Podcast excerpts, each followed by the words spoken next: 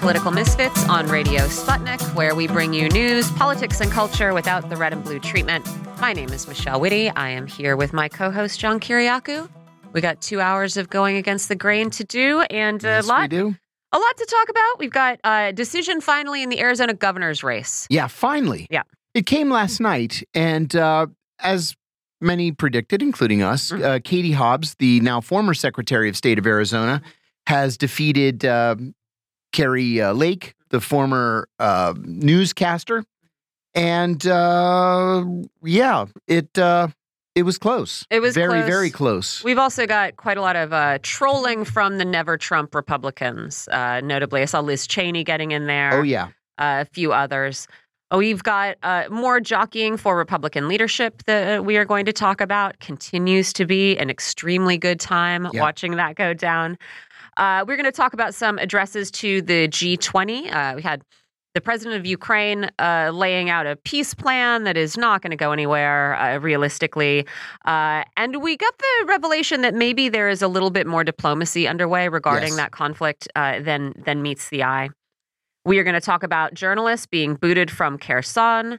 Uh, we have got a very contentious resignation from the Border Patrol. Uh, that's, you know, this was, this is way more interesting than it seems on the surface. Yeah, and it really has not gotten very much. Like the L A No. Times, I saw the L A Times was reporting on it earlier this week. Right. Um, but yeah, seems like they had to force that guy out for for what they're saying. They're saying he just didn't do anything. He he's, he's only been in the position for ten and a half months, yeah. almost eleven months. He's the former police chief of Tucson, Arizona, and some little town in California, like Richmond, California, I think is what it is. And um, they said that he um, routinely falls asleep in high-level meetings, including meetings at the White House. He says it's because he has M S, and he's taking medication for M S. It knocks him out, and he's sorry he falls asleep in the meetings. But then, you know, the, the border situation is kind of a crisis right now. Mm-hmm. And rather than deal with the crisis, as an example, he requested an emergency meeting with Secretary of Homeland Security Alejandro Mayorkas recently. Mayorkas assumed it's because this guy Magnus just got back from the border. He wants to talk about the border. Yeah. Instead, all he wanted to do was yell at the yell about the commissioner of the uh, of ICE uh, because they don't like each other and they don't get along. Yeah, I mean, it sounds like, well, I'll be interested to hear what our guest and, and you have to say about it later, but it does seem like, I mean, yeah, talk about, I mean, it is, it is what, however you feel about immigration, it sure. is a high profile and very important issue, whether it, it you truly think is. Immigration itself is a problem in the number of people arriving or whether you think the, the way that it is being handled politically That's right. is an extremely, uh, you know, dangerous problem. So we'll talk about that. Uh, we are going to finally talk a little bit about what's coming out of COP twenty-seven, which has been pretty quiet, to be honest. It has, um, even though like major leaders from around the world have participated. Yeah, I mean, Joe Biden spoke there over the yeah. weekend. Nancy but it's Pelosi, John Kerry. Not getting a, not getting a ton of attention. No. And there is, of course, fighting over funding. Uh, both of future projects and loss and reparations. So we'll talk about where where things stand there. Uh, we are going to get a report from the academic strike in California that should be pretty interesting. Uh, we are going to ask what to expect from the U S investigation into the death of Shireen Abu Akleh, um, which was revealed, basically revealed yesterday by Israel saying we're mad about it. They're, and then it's come furious. out that actually the F B I is is looking into it. But of course, we we want to start by what I think has got to be one of the biggest stories of the day, which is this revelation about just how many informants the F B I had in the Proud Boys organization. Oh, so yeah. we learned earlier this month that the vice president of the Oath Keepers, the vice president, had been informing to the F B I for months. Uh, how many informants did the F B I have in another organization that is accused of uh, being, you know, one of the one of the groups that was really trying to make January sixth a coup and not a riot? The Proud Boys. It was eight. That seems like a lot. In the leadership. We're not talking about Joe Blow, F B I informant, who happens to be on the mailing list. Right. We're talking about the leadership of the organization. Eight of them right. were either F B I informants or F B I agents. Now, this is exactly what the F B I did in the nineteen sixties uh, with with anti-war groups, with uh, black power groups, political groups, They infiltrate, disrupt, and inform. Mm-hmm. Excuse me.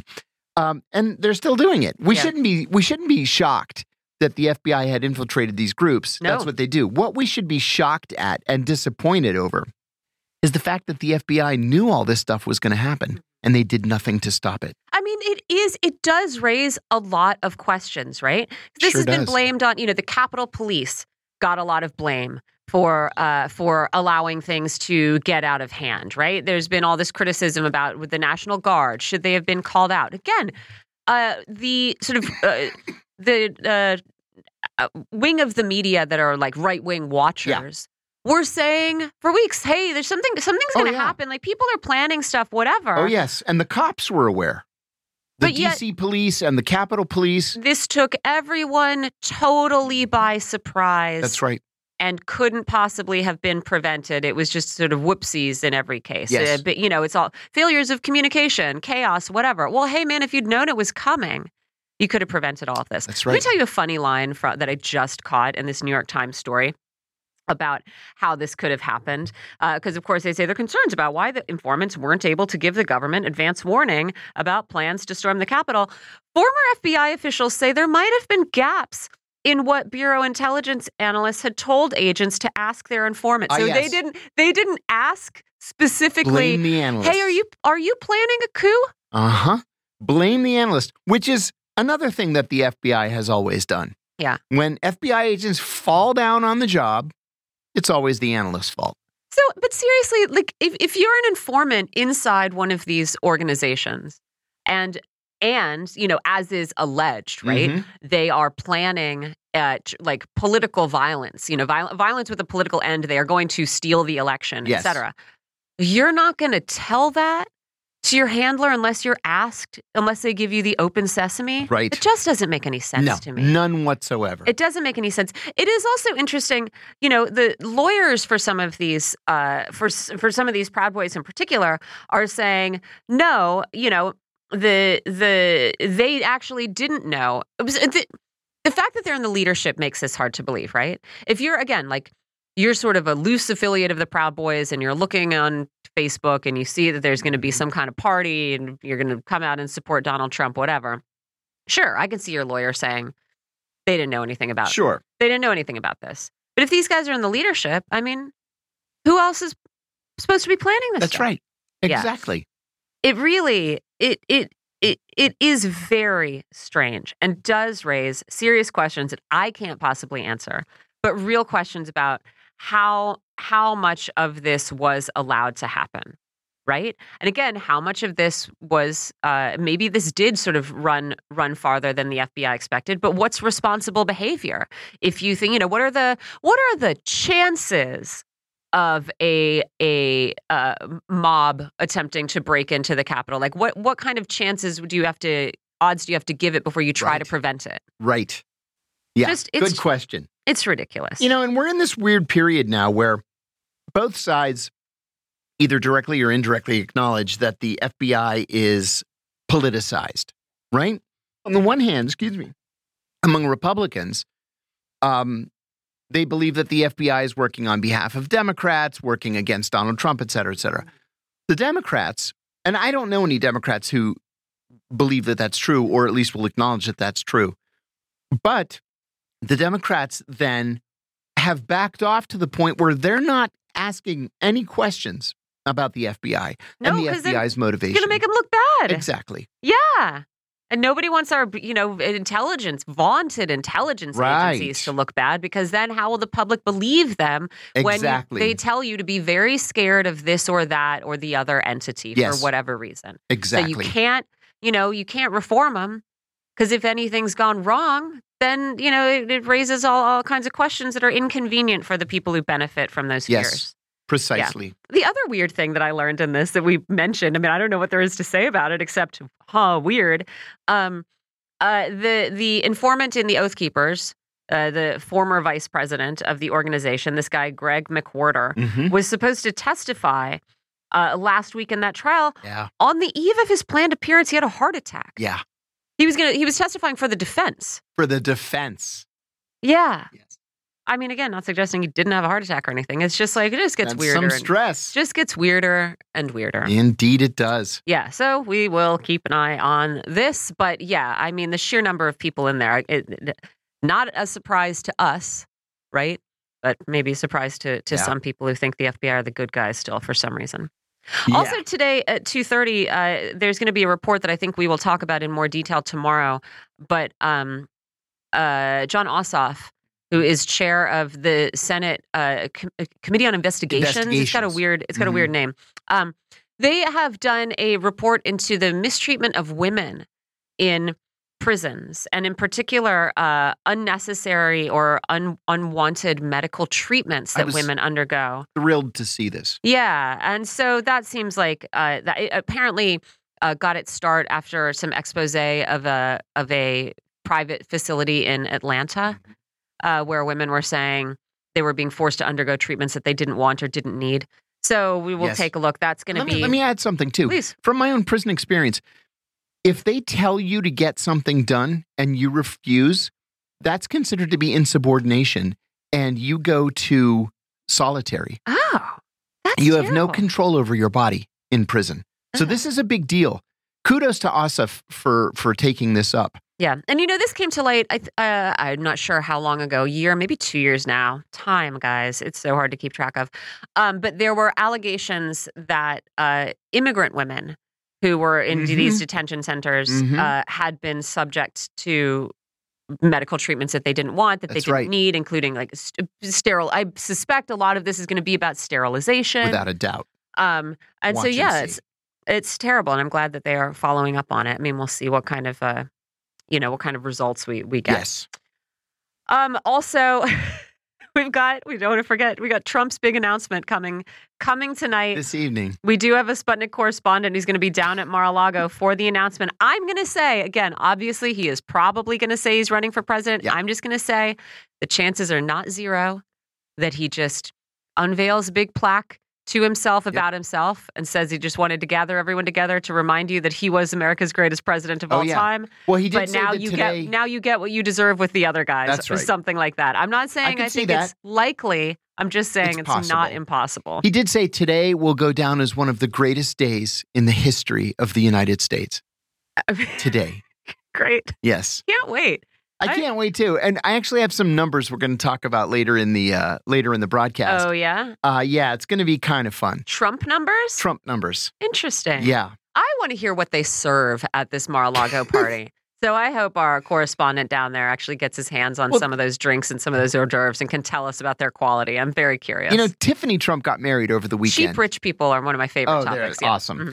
Yeah, yeah. T- Tiffany got married over the weekend at Mar-a-Lago. She she married this Lebanese billionaire guy, which is funny to me because now he's got a daughter who's a Muslim. He's got a daughter that's a Jew, and, and the rest of his kids are Christians. It's kind of funny. But anyway, um, when he was giving the toast at the reception, the whole toast was about how he got screwed out of the twenty twenty election. So great. Father of the Year. Scandalous. Father of the Year. Although one of his campaign aides even said, this was about a year ago, um, that he wouldn't recognize his daughter Tiffany if she walked up to him on the street and introduced herself. Yeah, I mean, honestly. Yeah. Then there was, now we're, we've devolved into celebrity gossip, but I don't care because it, is, it is funny. There was that well, uh, going around that Ivanka Trump had cropped uh, Kimberly Guilfoyle out of yes. the picture of them all. What was that about? I saw that in the New York Post today. You know, maybe she doesn't like her. Wow. Wouldn't be some, she's probably... She's probably unlikable. Tough crowd. She probably is unlikable.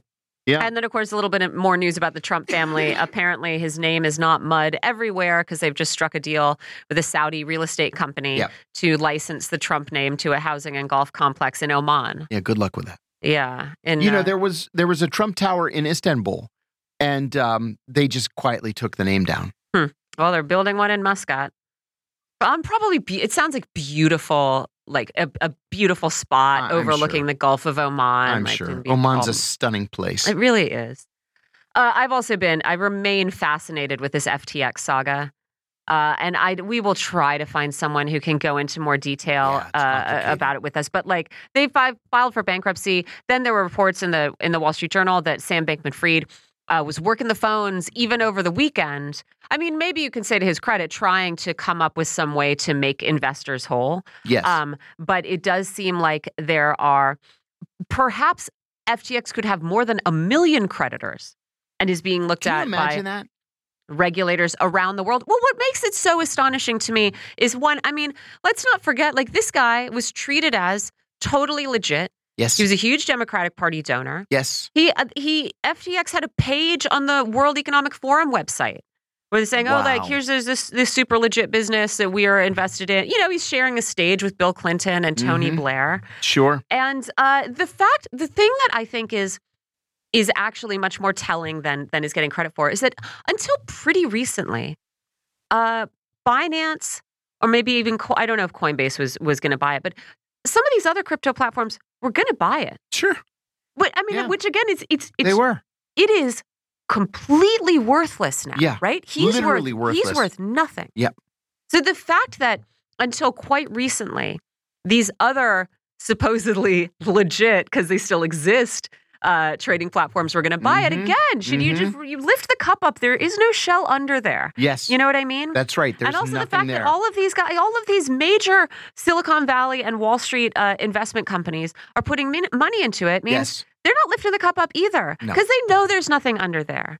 Yep. It's just a, it's just a networking game. Honestly, and, that and is we, what it is. And we still don't have real oversight. I mean, no. Crypto's been around for more than a decade. The government's been talking about it for a long time, but we still don't have oversight. And uh, what honestly, you know, oversight is only as as uh, you know effective yeah. as as it is, you know, as it is rigorously implemented. Sure. So so theoretically, we have oversight of of Wall Street, but psh, right, you know, right. I mean, who knows? Maybe Gary this Gensler is, uh, is and Lena Khan are, uh, you know, really going to get out there and, and get after people. That would be that would be great to see, you know, with the limited tools they have available. Yeah. Anyway, uh, it's a fascinating story. We haven't even gotten into the polyamory that appears to be part of it or the drugs that everyone so seems to weird. be on. But maybe we'll find somebody who can tell us all their dirty, dark secrets. Um I think we can just go straight. I know we have our next guest on the yes. line. We can go straight into uh, more serious topics. We've got Zelensky at the G twenty. Uh, we've got uh, who exactly is allowed to report from and about Kherson. We're going to talk about some uh, wild rumors about what's happening in Iran and uh, just how convenient it is that we remain ignorant enough about uh, our official enemies to believe this kind of stuff. There's a lot to get into. Joining us for it is Mark Sleboda. He's an international affairs and security analyst. Mark, thanks for being here. Michelle, John, thanks for having me. It's always an honor and a pleasure to be on Political Misfits, but um, I'm not sure I can top polyamory and drugs. Boy. It's it's it's pretty funny. Well, you don't you don't have to. We keep it we keep it P G on this show, Mark. Uh, let's talk about. I I don't believe you, Michelle. Oh no, nothing I can say is probably uh, good to say on the air. Um, let's talk about. Uh, but Mark Sleboda is making me blush now. I'm like I'm thinking of dirty jokes, but I can't say them. Volodymyr Zelensky. Uh, to throw some cold water here on the conversation. He addressed the G twenty today. He presented what he called a ten-point peace plan. Does not seem like it it has a prayer as it involves uh, reasserting, you know, the, the territorial integrity of Ukraine. It is unclear if this plan includes Crimea, but it does not seem like Russia is going to be interested in withdrawing further from what it considers Russian territory anytime soon. It would also involve legally binding security agreements from NATO countries, which uh, would seem to still be a sticking point for Washington. Uh, and Russia says, this is pointless anyway, because uh, Ukraine cannot and does not want to negotiate. And so I wonder if you just think, was there anything notable in this in this G twenty address, Mark? Yeah, I, I think it's really uh, sweet uh, that Zelensky uh, is so optimistic. I mean, the world needs its optimists, and he's ob- obviously optimistic that his regime is uh, winning this conflict uh, and that P- victory uh, for his regime and peace is right around the corner. And, you know, uh, you know, go go for it. I mean, you know, wishful thinking. Uh, but um, I have uh, no faith uh, that this conflict uh, is a is uh, anywhere near its end. Russia has just called up three hundred thousand reservists, only a fraction of which uh, have been on the battlefield, uh, uh, but most of them will be within the next month. Um, and um, I am quite sure that we are going to see a Russian uh, winter offensive. Uh, part of their reason, uh, f- certainly for withdrawing from Kherson City, not that the Kiev regime won any battlefield victories there.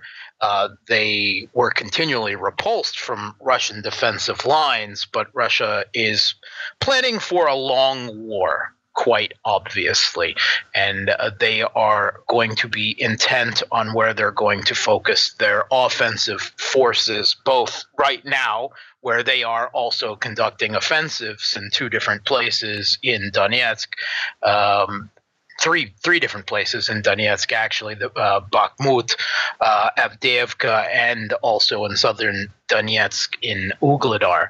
Uh, and all of those are showing uh, signs uh, of, of uh, what I think could be considered uh, moderate success against what Western military analysts have described as the most fortified place on earth, these defensive lines in Donetsk, which is saying something when you're saying that they're more fortified than the D M Z in Korea. Yeah. Um, but I, I, this is not going to end anytime soon. Um, I don't see that any side is ready for uh, serious negotiations, whether you're talking about the U S and Russia, or whether you're talking about Russia and the regime uh, in Kiev. Um, so what do you make of uh, these comments that France uh, France spoke to Sergei Lavrov, uh, that Emmanuel Macron is is interested in speaking with Vladimir Putin? Because, you know, we mentioned on the show we have we have national security advisors between Russia and the U S apparently talking. We had the intelligence chiefs meeting in Ankara uh, yesterday or the day before, but we haven't had diplomats in conversation with That's each right. other. So do you do you think it's at all significant that um, apparently Apparently, you know, France is at least willing to talk uh, on that level? Yeah. Uh, I mean, Macron has spoken to the Russian president several times before the conflict and, and has – it seems every time he opens his mouth uh, on the subject, he's saying quite contradictory different things. But I think it's his idea of of that his his – words can contradict his actions, and that's being a statesman. Uh, but Macron's effort, uh, efforts at diplomacy, at playing the statesman, did not succeed before the conflict, and uh, there's no indication that they're succeeding now or that Russia considers France anything more than another uh, Western party to the conflict. And there's no indication that the Russian president reciprocates and has any desire to speak to Macron. So um, I, I don't expect anything from this. Do you want to talk about uh, what is going on in Kherson with regards to the media? Because apparently Sky News and C N N broke the rules and had their accreditation yanked. Ukrainian officials are saying this is because the situation is still too dangerous. I have also seen speculation that it's because of some embarrassing footage that made it out of victory celebrations there, including uh, what looked like Nazi salutes from a parade. Uh, what, what do you think is going on? Yeah, I, I think the problem here is that see, the uh, the Kiev regime did not come out and say exactly uh, which media outlets uh, had, you know, uh, were receiving this Uh, punishment, uh, this um, removal of their accreditations, but we know from those uh, involved that it has been involved with several uh, C N N and Sky News journalists. And um, uh, I, I think we have all seen the real reason, or may- maybe we haven't, I don't know, but C N N at least once on air showed footage of uh, uh, Kiev regime troops um, uh, parading into Uh, uncontested, because Russia had completely withdrawn Kherson, and um, there were some people there to greet them. As the Washington Post said, raucous crowds of hundreds of Ukrainians. Hundreds. Mm-hmm. Um, yeah. All right, there were two hundred thousand uh, uh, people in uh, Kherson uh, as of about a month ago. And we know that ab- about one hundred, one hundred ten thousand uh, accepted Russia's evacuation proposals. Uh, somewhere between eighty and one hundred thousand did not. But to to get a big crowd of uh, of hundreds, hmm, that doesn't it, it doesn't uh, exactly seem like a a, um, a a huge outpouring of uh, joyous sentiment to me. I mean, I'm, doubtless some people were, but it really doesn't seem like it was the majority to me. But uh, during these parades, they C N N quite openly showed video of a, um, a Kiev regime uh, militant on top of a military vehicle uh, with the Ukrainian flag flying right there in one hand and a Nazi salute. I mean, yeah. pretty unmistakable, unquestionable on the other. And uh, he just kind of was like, er, no comment. Um, we, we weren't supposed to show that part out loud. And uh, we have also seen video uh, and and um, you know, photo footage of uh, what the Kiev regime has already, uh, its usual cleansing operation, uh, declaring people to be collaborators. And we have heard previously in Kharkov from um, uh, Kiev regime officials that the collaborators are in some cases being shot like the dogs that they are, um, and um, in other cases uh, they have been taken. It's not clear whether they will receive any judicial um, process, but they, we have already seen footage of several of them being taped to posts in public squares.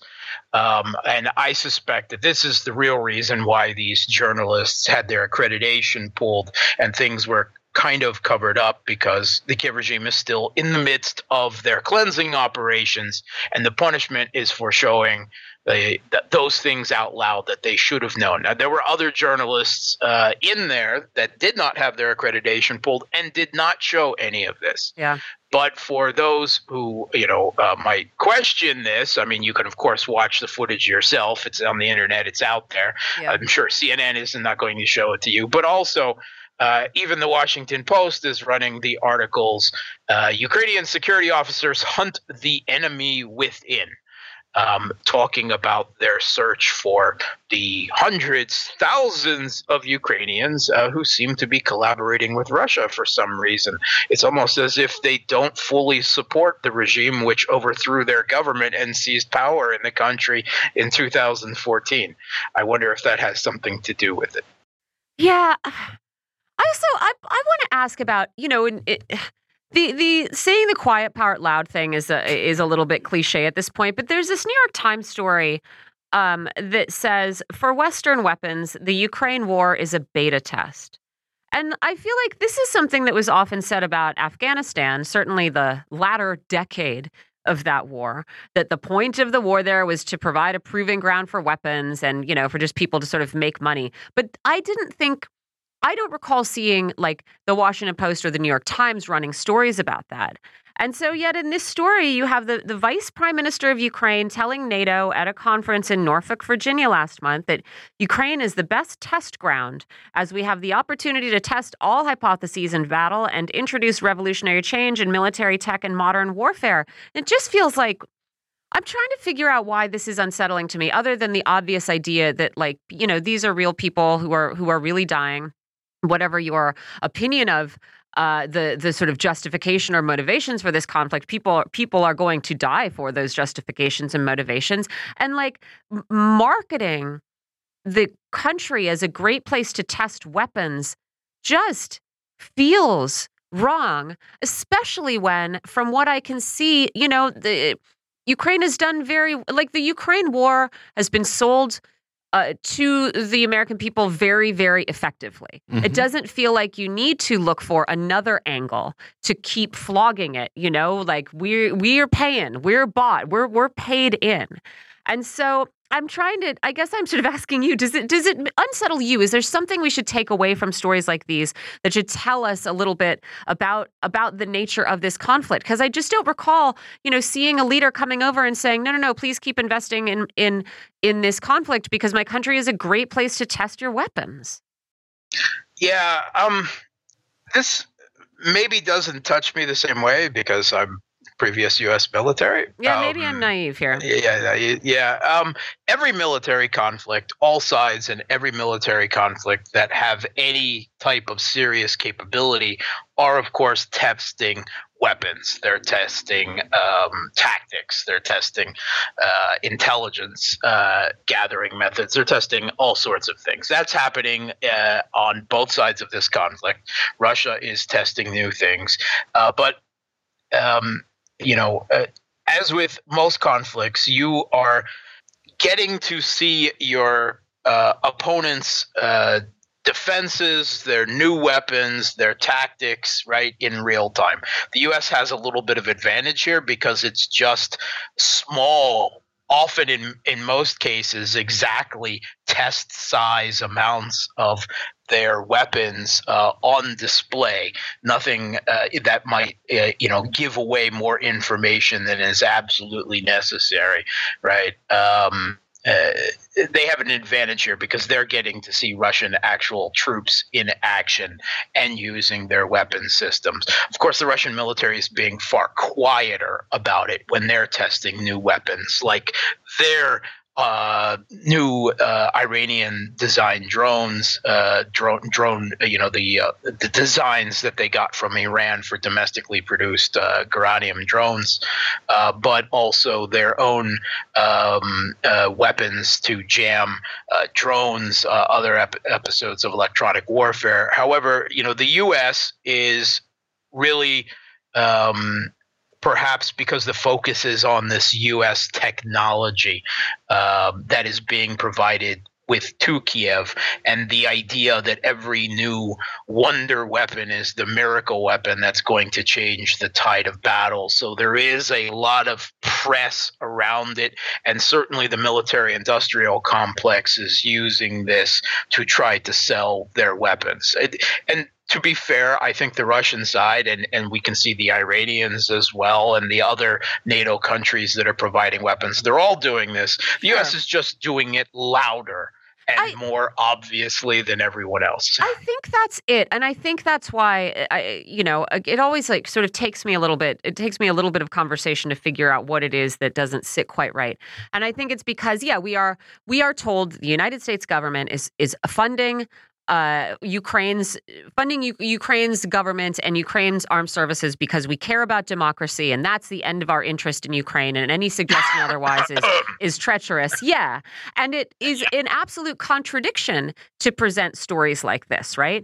Where it's obvious that you know you even you have uh, Ukrainian officials coming to sell the conflict to our uh, to NATO and to weapons contractors as a great testing ground, and nowhere in the reporting, I think, is the connection that goes, well, huh, you know, I get, it seemed this would seem to make the conflict more complicated.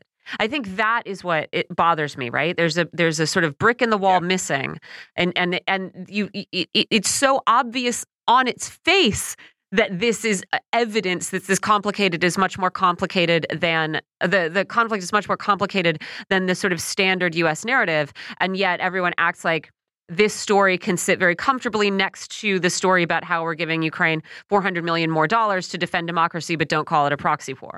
You know, like it's well, a, we have no interest in in checking out Russia's West weapons systems and testing ours against them, using Ukraine as a battlefield. How dare you suggest that, even though the New York Times is writing it? Yeah.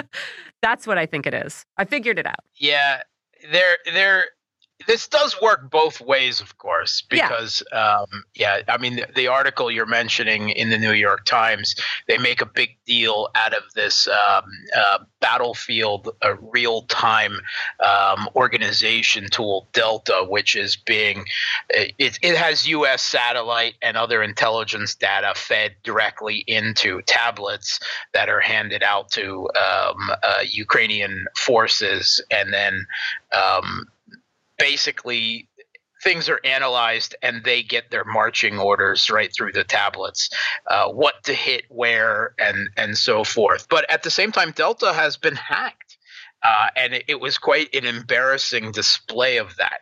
We have seen um, um, uh, Elon Musk's Starlink be jammed when the Russian military really wants to uh, and be taken offline.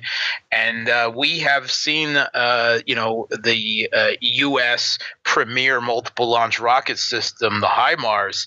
Um, it seems that the uh, Russian air defense systems have a uh, pretty high success rate Um, uh, at taking uh, its uh, uh, rockets out of the air.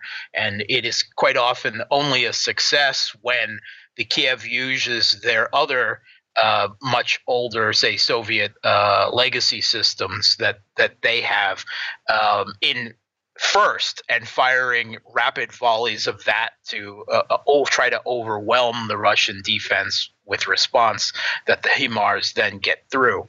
So this works both ways, and um, a, a astute buyers of uh, states uh, that are looking to shopping for military technology could see the flaws as well as the successes. But I guess that is what the whole um, media involved as the marketing agents uh, for the U S uh, military industrial uh, companies like Lockheed, Northrop Grumman, Raytheon, and the like. That's, that's part of the whole game. And we have to remember there is every bit as much a revolving door between the media and the military-industrial complex as there is between the Pentagon and the military-industrial complex. Yeah, yeah. We were who were we talking about yesterday? Ken um, Delanian? Who's who we talking yes, about? Ken yes, Ken Delanian. Yeah. From N B C News. Sort of a, so adjacent there. Uh, Mark, I want to go uh, further afield for the last couple of topics I want to hit with you. Uh, we learned yesterday the F B I is investigating the killing of Palestinian-American journalist Shireen Abu Akleh, uh, and that Israel is mad about it, at least according to Israeli Defense Minister Benny Gantz, who called the D O J move a grave mistake and said the I D F had already investigated itself very thoroughly. Thank you very much. Uh, the Akleh family has called the move an important step. I, I wonder where you think expectations should be set for this, especially since, you know, we did get uh, a big report finding M B S responsible for the murder and dismemberment of Jamal Khashoggi in a, a consulate in Turkey, and uh, seems to be just fine. So uh, what do you, what yeah. do you expect from this? You, you stole my thunder there. Yeah. And that is exactly another U S ally. In fact, the other pillar of U S hegemony in the Middle East uh, had their their their um, shall we say the operatives of the Crown Prince investigated, and and uh, it was determined that oh oh yeah this um, uh, former uh, Saudi intelligence operative, now a quote unquote journalist uh, for the Washington Post and, and an American and citizen as well, was was brutally murdered. And what was the ultimate um, cost of that? Some rhetoric from Biden on the campaign, and that's about it.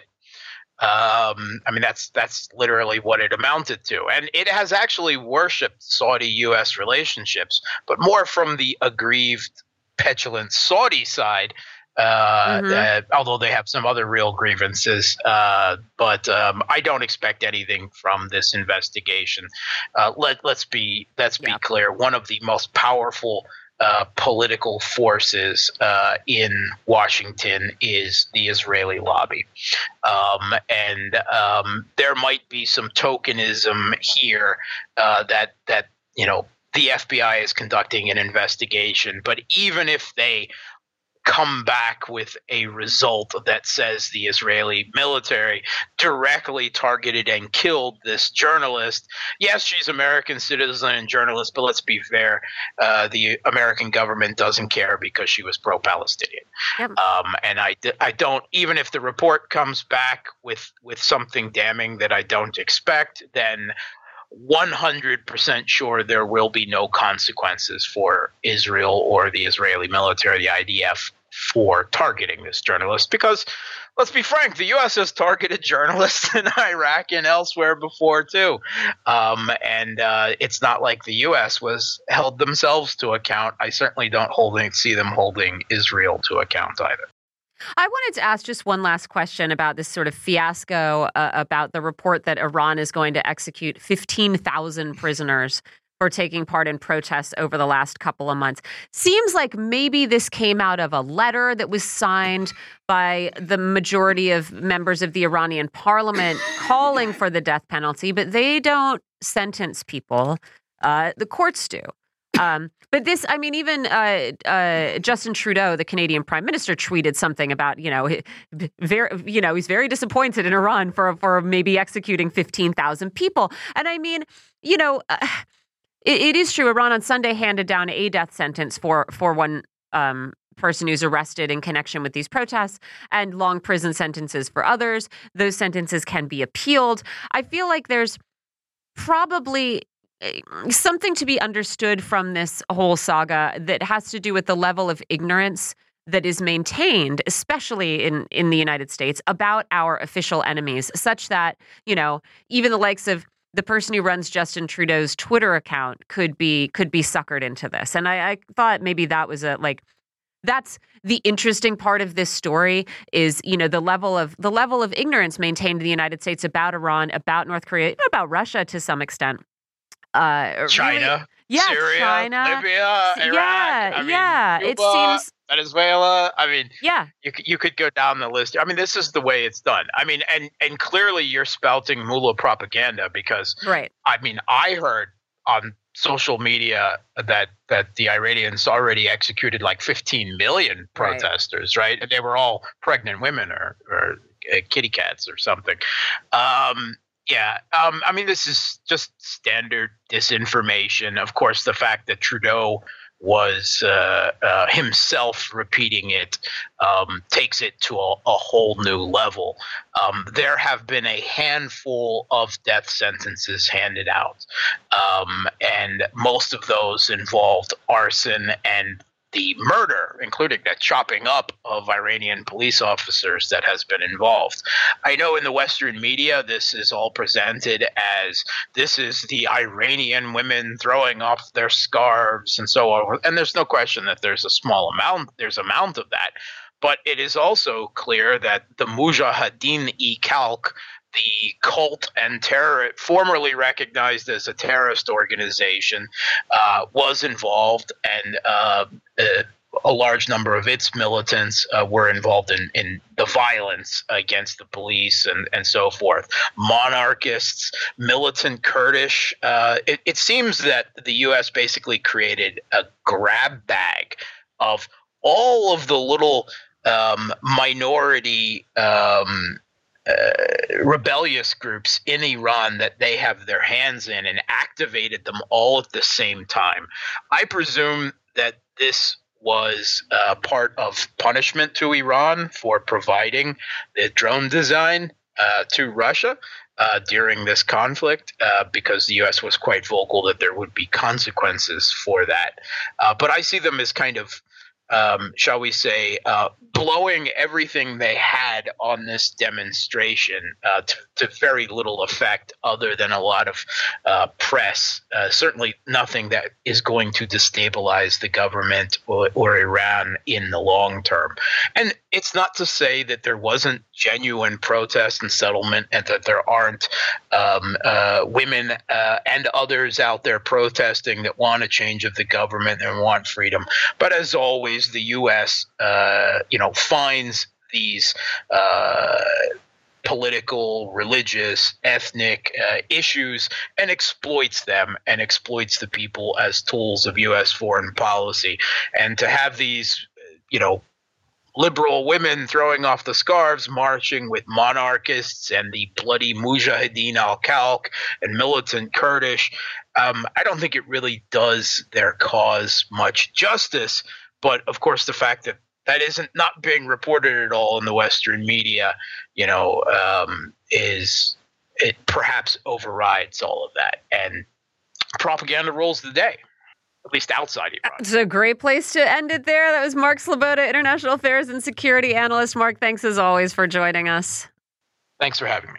We're going to slide straight into a conversation about this very messy Border Patrol exit and yeah. uh, immigration in the midterms and in the future. Indeed. The Biden administration at the end of last week, actually it was it was more on Saturday the way it played out than it was on Friday, uh, told the commissioner of U S Customs and Border Protection to either resign or be fired. He chose, of course, to resign.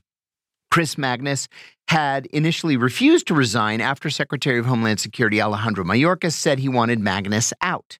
Magnus is a former police chief with more than forty years of law enforcement experience, but he's only been on the job for just sort of eleven months.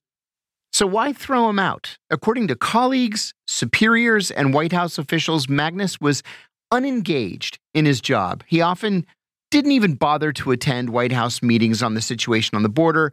He badmouthed other agencies to colleagues and to his superiors, and he had not built relationships within C P B, C B P. I always do that. And across other agencies to address the influx of migrants at the border.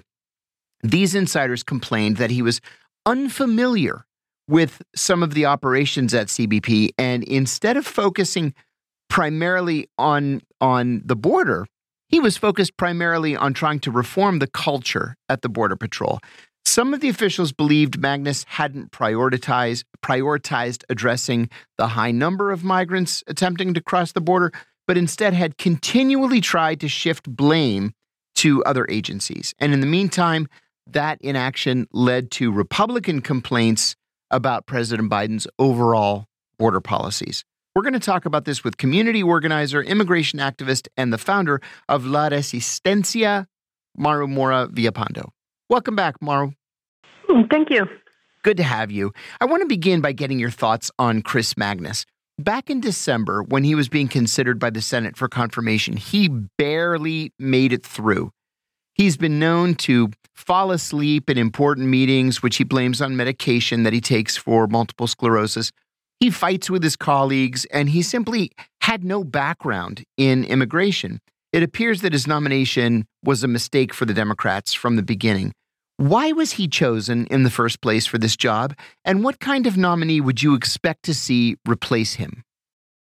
I think the Biden administration attempted something that had never been done, which was to bring people from the outside the agency to lead the agency. If we look at uh, Obama, or you know, when the agency was built uh, under the Bush-Son administration, it was always insiders. It was people within the agency. And I think it's important to start what is the culture of the Border Patrol. In their culture, I think the best way to explain it is the example of uh, when Trump uh, became the Republican nominee uh, for the presidential election, this agency's union endorsed him. And this agency had never endorsed a presidential candidate. I think that tells you the kind of agency Customs and Border Patrol are. And so when you have somebody that is not from that agency coming in to lead, there will be a lot, a lot of resistance. Also, the C B P um, uh, leadership, at some point in a meeting with Mayorkas, deputy, uh, the, the director of uh, Homeland Security, when he began on their uh, precisely Biden taking care of Homeland Security, the agency in a meeting, um, some of them stand up and left. Uh, uh, being uh, expressing their disappointment with the, having Mayorkas leading Homeland Security. And, and Mayorkas is an outsider. Uh, this guy was an outsider. Let me tell you, Immigration Customs Enforcement right now doesn't have a director. Right. The director was also an outsider, and he left. And we know that uh, also from seniors, uh, senior executives at Homeland Security have also left. I think this is just an example of how toxic these entire agencies are, how the culture is so embedded in um, racism, homophobia, and, and xenophobia, and, and you know m- many other things. But I'm not surprised that this person ended up leaving. I was surprised that the Biden administration asked him to leave. I think that's the question. I think you're right. And do you see, do you see, first of all, that atmosphere changing in any way? Can it even change with the with the appointment of a new director? And do you see the Biden administration going back to the old way and choosing some internal figure for this position? I I I think the the agency might run without uh, a director for a while. Uh, like again, we have seen ICE. It's been a while now. I think it was in January that the director left, and we have not heard about anybody. Yeah. Um, being even considered to run the agency. So it's very likely, if we look at, at the example of ICE, that C B P might end up with no director for a while. And I think that what the Biden administration is doing is what Democrats usually do. They just respond to Republican pressure. And in this case, I think the Biden administration will just respond to the, the pressure from within these agencies to bring people they want uh, versus what Biden wants. And so I don't think there's a, a way we can reform any of these agencies. They, like I said, it's a very deep culture of uh, racism and xenophobia. And they react, you know, they, they have reacted publicly and probably also privately to having leaders that don't meet their standards, which is let us do whatever we want and we can have free reign and no accountability whatsoever. Maru, Magnus said, I believe disingenuously yesterday, that he was forced out for asking too many questions about sensitive topics. That's ridiculous. But Homeland Security officials said that he just wasn't interested in, in the whole issue of immigration. He was not involved in policymaking around immigration policy. And on the rare occasions that he had meetings with Secretary Mayorkas, he took that time to complain about his ICE counterparts. How do the White House and D H S repair the damage that he did in eleven months? I, you know, I'm not a fan of uh, police at any level. Nor am I. uh, at all. But I believe that maybe this guy had honestly wanted to change the culture, and that was not seen as something that they should do, that he was hired to do. I think that the damage is being done before him. The organization, it's already set up to, like I said, to run in free reign. I think that uh, we can see, for example, what happened with the Haitians at the border being whipped, uh, rec- recently with the Venezuelans, right, being uh, sprayed with paper, uh, pepper balls. Um, and so this very clear, brutal violence against uh, immigrants of colors by C B P was not um, met with accountability. And I can see these agents saying, we can do this and nobody should come and tell us what to do, having this director trying to say, no, we, how can we solve the problem of the border? According to them, there's a problem. Mm-hmm. If we have already a problem within the same agency with no accountability whatsoever. And also, you know, I think that the Biden administration has allowed for um, these um, misinformation about the numbers of, of encounters, because it's different to say there's been an, a number of arrests versus a number of encounters. A number of encounters at the border could be repetitive, people that keep trying to come in because they tried first and they were denied. And so now they try another route, which would be the route of um, not um, not asking for a permit, right? It could be just, I'm just going to cross the border on my own. Um, and so I think that the damage is already, it's it's there. And I think this guy uh, is being used as a, as a scapegoat right now to excuse all the problems that we've seen in, in, in Border Patrol.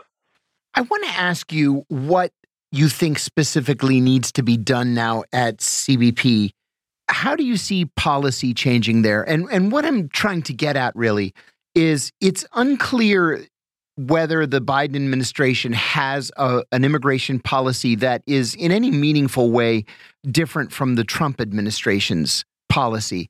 Are the likes of the C B P commissioner and the ICE commissioner, when there is one, to advise the Homeland Security Secretary in the White House on policy, or is it to act just as a, a pseudo law enforcement organization and carry out the instructions that they're given?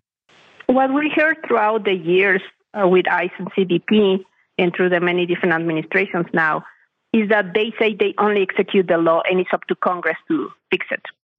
They even acknowledge there's a huge problem how the, the law is being built.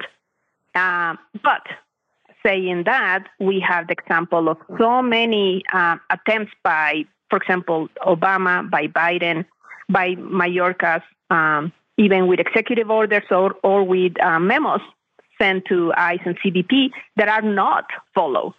Um, and they, the C B P and ICE are waiting for, you know, states like Texas to challenge them. And so we we we know that, again, Uh, Mayorkas uh, issued this memo last year saying we're changing the priorities of detention. We should consider all elements about a person before we decide this is a priority for deportation, uh, detention and deportation. And they say, no, we submitted so many times um, uh, asks to review cases, and within forty-eight hours, they would tell us no. And I'm telling you, these are petitions that we submitted over one hundred pages, so two hundred pages. How do you read them in less than forty-eight hours, so especially being such a bureaucratic agency? And so for us, it's going to be very clear that C B P and ICE will continue doing their thing, uh, you know, excusing their actions behind the fact that Congress doesn't act. And uh, again, Biden and, and the Democrats, for many years, they just react to Republican pressure. They want to also seem tough on immigration. Uh, and that's why we're stuck and with absolutely nothing moving at federal level in Congress. So you, you don't expect any major changes coming out of either this divided Congress or or the White House? No, especially if the House is uh, end up ends up being a little bit on the Republican side. When we had both Democrats um, on both sides, with a little bit of majority, we didn't have anything. No. Now we might not even, I mean, we're we're back at the same point. And and let's remember, this is this is always a huge issue because we are used as scapegoats. But it is not a big issue at the time when you need to really run policy, because majority of people that would benefit from that are not voters. They are not. They're undocumented, right? And so that's why it's the easiest and weakest community to play uh, with, uh, like we were, uh, you know, football in the political arena. I'd love to hear your thoughts about twenty twenty-four and beyond. I agree with you, first of all, strongly, that this Congress will do literally nothing on immigration. The White House will do literally nothing because it knows that it can't get anything passed in whatever this this next Congress ends up looking like. So question number one, then, is do you believe immigration will be a major national issue in the twenty twenty-four election? And how do you see immigration policy changing uh, once we get to twenty twenty-four? Yeah, I think it will be another big issue because, again, it's always used by, by the Republicans. Right. I mean, we saw it this midterms, right? Uh, in my state in Washington, uh, Senator Patty Murray, a senior senator, was accused of opening the borders, which right. is so funny because he had nothing to do with borders in general. um, and and um, her her Republican um, counterpart that was running for for for the seat uh, got really a lot of votes. It was a narrow victory for for Murray. Yes. So uh, Republicans will use that. Uh, yeah, uh, yeah. I mean, at least uh, I'm, I'm I'm happy that the Republican candidate didn't win. Um, but we're coming back to the point that Republicans, you know, it's so predictable. Policy in regards to immigration in, in the U S is so predictable. Republicans will say that we are the, the the root cause of all the illness in the United States. Democrats will say that they will be tough on immigration and that only a few deserve to be in the United States. And um, and then beyond that, there might be try a little bit, bit of a fix for DACA, for the Dreamers. The um, because, you know, right now in the courts is still up in the air. So they might want to do just something for the Dreamers yeah. because that's popular, right? The young people. Right. But beyond that, I think we're going to go another twenty years still fighting the same fight. We're going to leave it there. That was the voice of Maru Mora Villapando. She is a community organizer, immigrant activist, and the founder of La Resistencia. You're listening to Political Misfits right here on Radio Sputnik. Stay tuned. We're going to take a short break and come back with our second hour.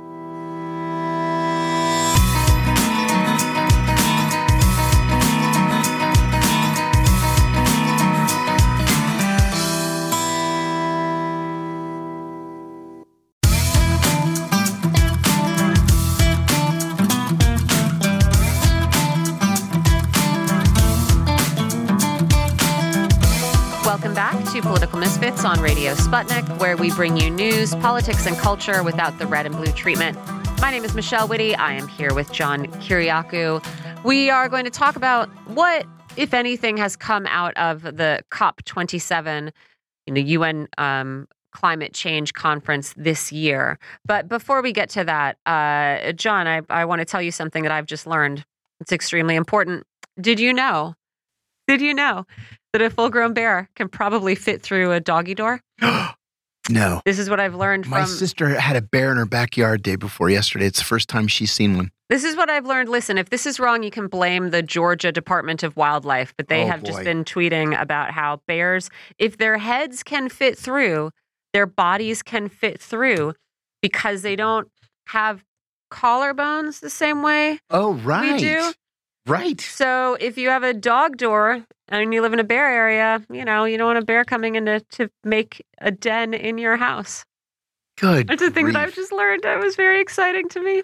Wow. Yeah. yeah. Impressive. Yep. Uh, so, yeah, then they linked to an organization uh, telling you how to avoid having bears come and try and live in your house. Can you imagine? Can you imagine seeing a black bear coming through your dog door?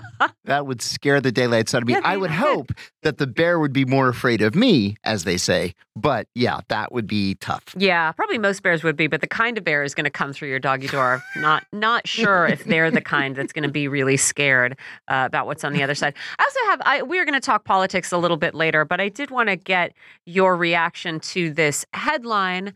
It's a an opinion piece in the Washington Post by Max Boot. Yes. So setting expectations. I have strongly there. held feelings about Max Boot. What do you think of the opinion? Republicans lost the election, and so did Putin, M B S, and Netanyahu. Uh, no, that's silly. Yeah, that's what that's what I thought. But that but that's a very Max Boot thing to say. Yes, exactly. Because it's, I, I don't understand. There is this real tendency to pretend that f- there's a marked difference in foreign policy uh, between the two parties. Yes. When it comes to, uh, well, when it comes to, let's say, our, our imperial ambitions. I mean, sure, right. I think there's a difference between the two parties in terms of, like, are you going to fund contraception uh, sure. on the African continent or whatever, right? right. Like, if you have sure. insane, insane uh, Christian conservatives in power, I think uh, things like healthcare funding and whatever suffer. Of course, Trump, you know, cut funding for Uh, Palestinian refugee camps yep. and the like, uh, which I happen to recall also the the U N Refugee Council is is begging for money mm-hmm. once again, saying mm-hmm. they've basically run out and they've spent a ton of it on Ukrainian refugees and they need more for Gaza and right. for all the permanent refugee camps established in Palestine. But um, yeah, the idea that, uh, I mean, we have seen what it means for Joe Biden to get tough on M B S, you know? Is that a Agreed. loss? Has that been a loss for Saudi Arabia? No, not at all. Netanyahu. Yes, please. It's a, yeah, the way the Biden administration treats him is a loss. I mean, look. Uh, yeah. Has the Biden administration announced that that we're moving the embassy back to Tel Aviv from Jerusalem? No, of course not. Have not have not seen that. Yeah. Any talk about, you know, scaling back military and other aid to Israel? Absolutely not. And you know what? If if this F B I if this F B I investigation into the killing of Shireen Abu Akleh actually turns up something, an honest report with some real consequences, mm-hmm. like imposing the kind of uh, sanctions that we are supposed to impose on countries that do things like deliberately target right. journalists and murder them, mm-hmm. I will be very happy to eat my words. Sure, but I but it's not going to happen. Not going to hold my breath. No. It's not going to happen. It's so hard to see how it's a it's a loss there. I'm sure if you if you want to go hear him and ex- uh, see him explain it, you can find that column. I just thought, come on, that's got to be one of the dumbest things totally in print agree. yesterday. Anyway, let's get back to COP. Uh, it's a it's a conference that I I think it's getting a lot less attention than last year's. It could just be that we are paying less attention to it. Uh, but there are still, you know, im- important questions on the table, important uh, issues of funding, and also the possibility of countries that, uh, you know, have environmental resources that are of global significance, finding a way to band together to make the, uh, you know, to throw their weight around a little bit. That to me seems promising. So we'll get into what has been coming out of that conference and what hasn't been with Anthony Rogers Wright. He's the director of environmental justice at New York Lawyers for the Public Interest. Anthony, thanks for joining us.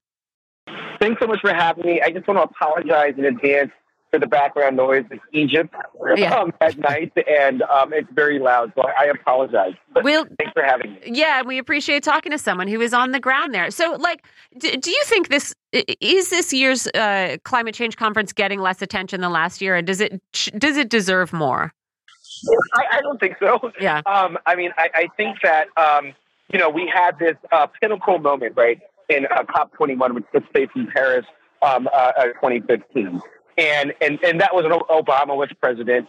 He was more likable, right? Um, more photogenic, I guess, um, than the current president.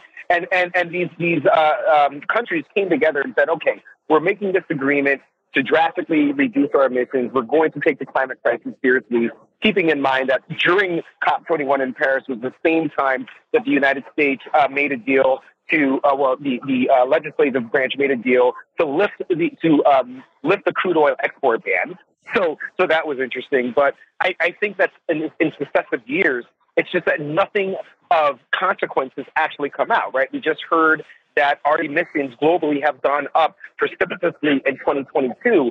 So people are kind of like looking at this for what it is, a bunch of people coming together. And it's really great. I, I, want, I want to be clear. It's been great to network um, with a lot of the African activists and a lot of the uh, grassroots environmental justice activists who, who come out of Africa. But in terms of getting the U N, and especially the most polluting nations, being the United States, European Union, and China, um, and, and to some extent India, to really come together and make an agreement, I, I think people, it, it, it's just become numb, right? It, you know, they yeah. know the conference is going to happen. There'll be a few news reports. I, it, you know, and, and case in point, probably the uh, uh, report that it has gotten the most coverage and, and the most reads had to do with four indigenous protesters who, during Biden's speech last Friday, held up a sign that said people versus fossil fuels. They were kicked out of the conference mm-hmm. and had their credentials revoked. That, that's been the story that's been read the most because it, it was the only thing of consequence. But yeah, I, I, yeah, I, I, I, I understand why in successive years people have been reporting it on, on, on it less, because even Biden's speech was very soporific, right? It, mm-hmm. it, it was pretty terrible. And, and, and, and they know what, what it really is. It's, it's just a bunch of rhetoric that's not going to lead to actual global um, reduction in emissions. Yeah. Uh, the, there's been also a lot of conversation about funding, right? About about who's going to pay for climate adaptation and for paying for loss and damages to less developed nations that are suffering as a result of the industrialization of more developed nations.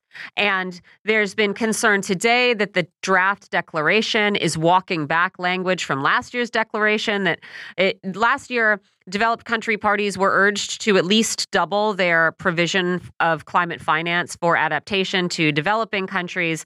Uh, now they're being urged to consider doubling that adaptation finance.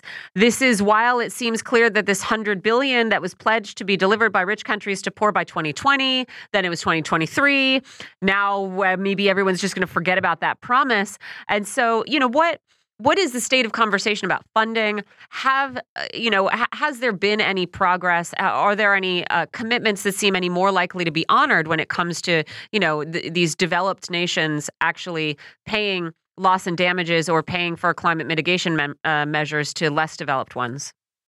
Yeah, I, I think, um, you know, by Friday when we will see this uh, finalized agreement, when uh, the diplomats in various uh, countries, especially developing ones, Um, come together and say, okay, this is what we can live with. We're not going to see anything close to that one hundred billion dollars um, that, that was uh, promised um, in, in Paris, in, in, in COP twenty-one. So, um, you know, the United States this year uh, really promoting the fact that they have pledged eleven point four billion dollars. Um, but what they really came here to do was to also push market-based solutions. They literally, uh, John Kerry, of course, the uh, special envoy for climate to the president, is, is here trying to promote carbon markets in, in Africa, a, a continent that, of course, is responsible for the least amount of emissions, emissions mm-hmm. aggregate mm-hmm. as a continent, you know, and, and, and, and what was really ironic was he announced that while he was on stage with the Bezos Earth Fund, which, of course, um, was founded by uh, Jeff Bezos and the Rockefeller Foundation. Right. And I asked John Kerry, you know, like, if Amazon actually paid their taxes, that would be about eight point five billion dollars a year. Um, So we could probably up that to closer to twenty billion dollars if, you, you know, we, we made them pay their taxes rather than putting their foundation, which helps them dodge taxes even more, um, here to be sort of like global leaders. So I, I don't think so. Um, I think that develop, developing nations are going to walk away from here understanding we're going to have to do this ourselves. I really like the point that you made about them coming together and say, hey, you know what? The critical resources that are needed for electrification, for solarization, and, and for, for, for wind turbines and battery storage, we have them, right? This mm-hmm. is the continent that has the Democratic Republic of Congo. We already heard from the um, a, the equivalent of the E P A administrator from Colombia say we're forming an Amazon bloc in South America, which is, of course, more possible mm-hmm. with the um, um, uh, election of, of Lula, who will be speaking tomorrow. So we'll be very, very interested to hear what, what he has to say. But it does look like what you're going to start seeing is um, developing nations coming together, forming blocks, and saying, okay, if you're not going to uh, uh, pay us what you owe us for all the damage that you've caused, you're definitely going to pay us if you want to get these critical minerals into your country. And, you know, to that extent, you know, if, if that is the the only way that this any of these efforts move forward, you know, if, if what COP is primarily good for is um, networking and making connections, then that would seem to be really positive. So I wonder if you could talk a little bit more about where, where you have seen leadership, where you have seen uh, uh, positive momentum, and uh, a little more about, you know, what, what you think the near-term possibilities are for some of these countries. Like you mentioned Colombia and the Amazon bloc. Uh, there's also been reports about this idea of the OPEC of rainforests. That would be Brazil, yeah. Indonesia, and Congo D R C. You know, do, do you think that COP actually, you know, has some value in facilitating that kind of networking? And what would you expect to see in the near term? Yeah, that's, I, I love that question. So this year um, was the inaugural um, Climate Justice Pavilion, which um, is um, being uh, run by um, the Deep South Center for Environmental Justice based in, in Louisiana by the great Doctor Beverly Wright. We Act for Environmental Justice, which is led by Peggy Shepard, and then Bob Bullard, uh, Doctor Bob Bullard, who many uh, refer to as the, the godfather of the environmental justice movement in the United States. And the panels that they've had have just been electric. Um, they, they've brought together indigenous people from all around the world, in, in, including Africa, feminists from all around the world, in, in, including Africa, talking about what alternative systems must and can look like. And so that, that has been a, a really, really positive development because, you know, after these panels, many of the panelists stick around, speaking to people from various um, uh, nations around the world and just exchanging ideas. I had the great opportunity to speak with a young woman from Malaysia who has a whole, you know, uh, approach to how we can get rid of plastic. You know, mentioning, for instance, that Kenya has a single-use plastic band bag and how we can expand that, you know, you know, throughout the world. So that, that those have been really positive developments.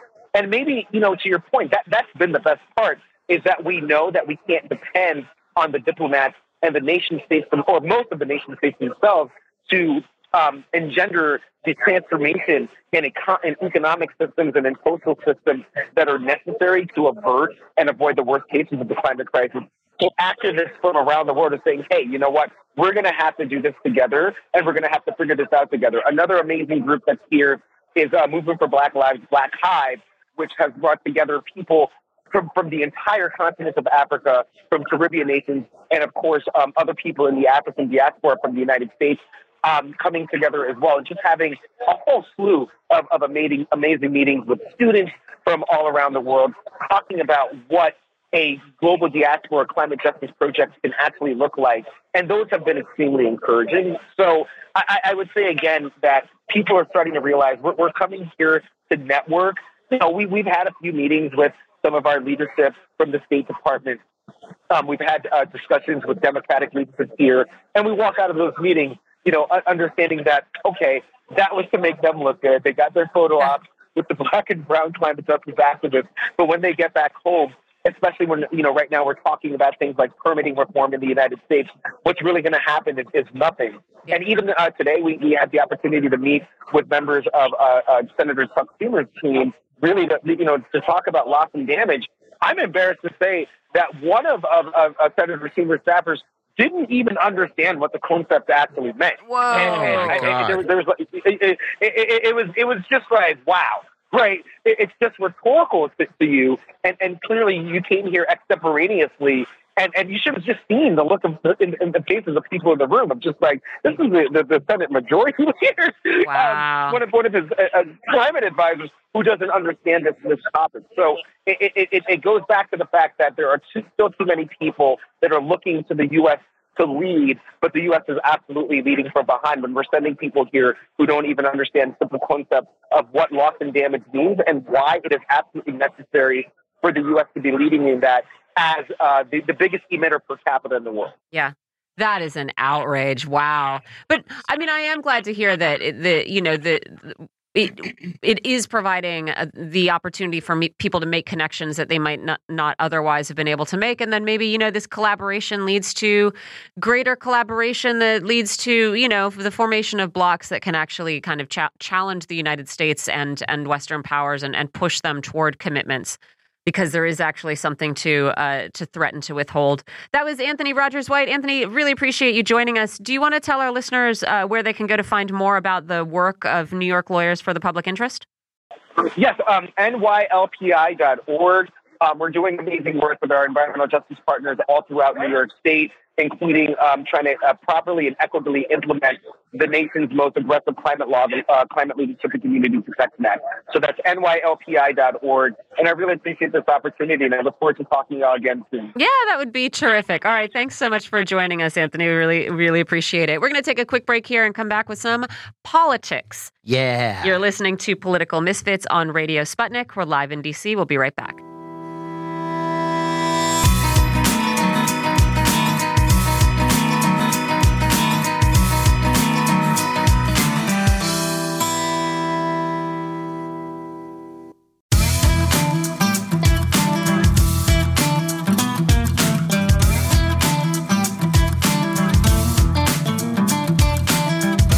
Welcome back to Political Misfits on Radio Sputnik, where we bring you news, politics, and culture without the red and blue treatment. I'm John Kiriakou, here in the studio with Michelle Witte. We have a lot of political news to update you on. House Republicans will caucus today to choose their leader, who would be Speaker of the House, presumably. Today? Today. I didn't know it was happening so fast. It wasn't supposed to. Okay. It was supposed to happen next week. Right. Because there are still like nine seats that haven't been decided mm-hmm. yet. But they're going to go forward today. The reason they're doing this is that Kevin McCarthy knows that the more time that passes, the less support he's going to have. So he's trying to get people on the record quickly to do it now. So the conventional wisdom is that McCarthy's going to win the most number of votes. But that doesn't really matter in the long run, because it doesn't matter how many votes you have. If you don't get to two eighteen, you're not the speaker. He's not anywhere near two eighteen. So, so f- he's... undertaking this vote early yeah. because this is his best chance. Yeah. But he still doesn't have a chance. So he's just setting setting himself up to look weak. Yeah, what he's trying to do, not necessarily. What he's trying to do is to set himself up so that those who are opposed to him look weaker than he is. Right now, there's a guy named Andy Biggs from Arizona, far right-wing congressman, one of the founding members of the Tea Party caucus, or the Freedom Caucus, they call themselves mm-hmm. now. Andy Biggs jumped into this race yesterday. Okay. Okay, twenty-four hours is not enough time to shore up your support, especially if you think you're going to be a legitimate challenger to the guy who has led the Republican Party for the last, what, or the Republican Party in the House for the last six years or yeah. so, eight years. Excuse me. So he's going to go head-to-head with Andy Biggs. Somebody, or either one of them, they they hope they're going to get to two eighteen. They're not going to get to two eighteen.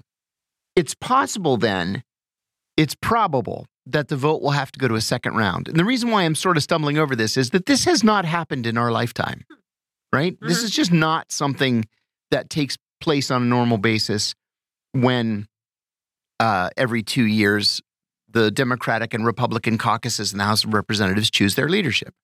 So I'm going to speculate here. I'm going to say that that McCarthy ends up with somewhere around two hundred five votes.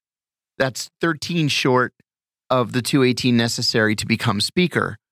Biggs will likely drop out, but if the Republicans don't coalesce around either McCarthy or an alternative, then other people can jump in. Now, there's a funny rule uh, for the House of Representatives. You do not have to be a member of the House of Representatives to be the Speaker of the House. Oh, okay, yes. Right? Yep. So there are these rumblings that some far-right Republicans are going to ask Donald Trump to stand as, uh, as Speaker of the House. That's not going to happen. Uh, that would be silly. It'd be anyway. work. Yeah. It'd be more It'd be work. work. More work than being president. God, having to get people, you know, having to get people on board with things. I will say that in the last two days, things have gotten incrementally better for Kevin McCarthy. Our producer, Ben, uh, tells me right now that Jim Jordan, the, the far-right uh, uh, representative from Central Ohio, has announced that he's going to support McCarthy. Yesterday, Marjorie Taylor Greene announced that she would support McCarthy. A lot of people were surprised by that, mm-hmm. including me, to tell you the truth. Um, but my my guess is that the next Speaker of the House is not going to be a name that we've been talking about over the last week or so. It's going to be some alternative candidate. Now, I'm going to repeat what a member of the Republican National Committee said. Uh, a member of the Republican National Committee who used to be um, who used to be a member of the House Republican leadership staff. He said this never would have happened to John Boehner because Boehner was tough and mean. Actually, my ex-father-in-law is his physician, okay. and he can attest to that. He's tough and he's mean. Okay. um, Cincinnati, Ohio. Wasn't he known for crying also? Cried a lot. Yeah. Yeah. Okay. He cried well, I think a lot. They can all go together. Chain smoker. Chronic drinker. Sounds like maybe the youngest of nine children. It'd yeah. be fun to be around. Yeah, I think yeah, I would actually enjoy his company. Paul Ryan, mm. who replaced Boehner, um, this would never happen to him, this R N C member said, because because Ryan was the nicest guy in the world. And Ryan could bring people to consensus. The nicest guy in the world is going to tell Among teachers that if you get a two dollars extra in your paycheck, yeah. like it's going to really help you. That, remember that? The, Do you remember the tax cut where he was like, look, yes. they're getting an extra fifteen dollars and, and, a month. And to prove his point, he showed a letter from a teacher yeah. thanking him for the two dollars because two dollars times twelve is twenty-four dollars. It's twenty-four dollars. And that's almost enough to join Costco. Right. No, I mean, come on. These people, these people their, are so out of touch. Their complaint is that McCarthy is weak yeah. and McCarthy is not very bright. And so, you know, if I had to bet money, I'd say it's not going to be McCarthy, but that's just me. That'll be interesting. Republicans in the Senate will hold their leadership vote tomorrow. This has been interesting, too. Minority Leader Mitch McConnell is expected to win easily.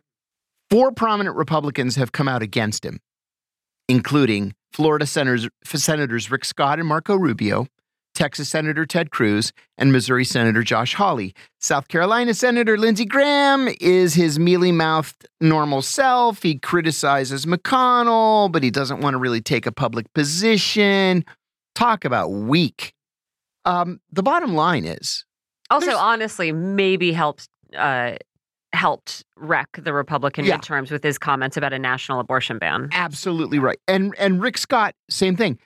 People have already forgotten that as recently as seven days ago, Rick Scott was the chairman of the Republican Senatorial Campaign yeah. Committee.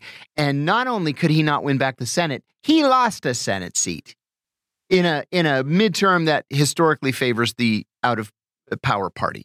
And now he wants promoted yeah. based on that record? Yeah. Come on. Um, the truth is nobody's running against McConnell. He's running unopposed. Everybody's talking about it. Oh, I don't like him. I want somebody else. Okay, well, who do you want? Yeah. Well, somebody that's not Mitch McConnell. Okay, the vote's tomorrow. You lose.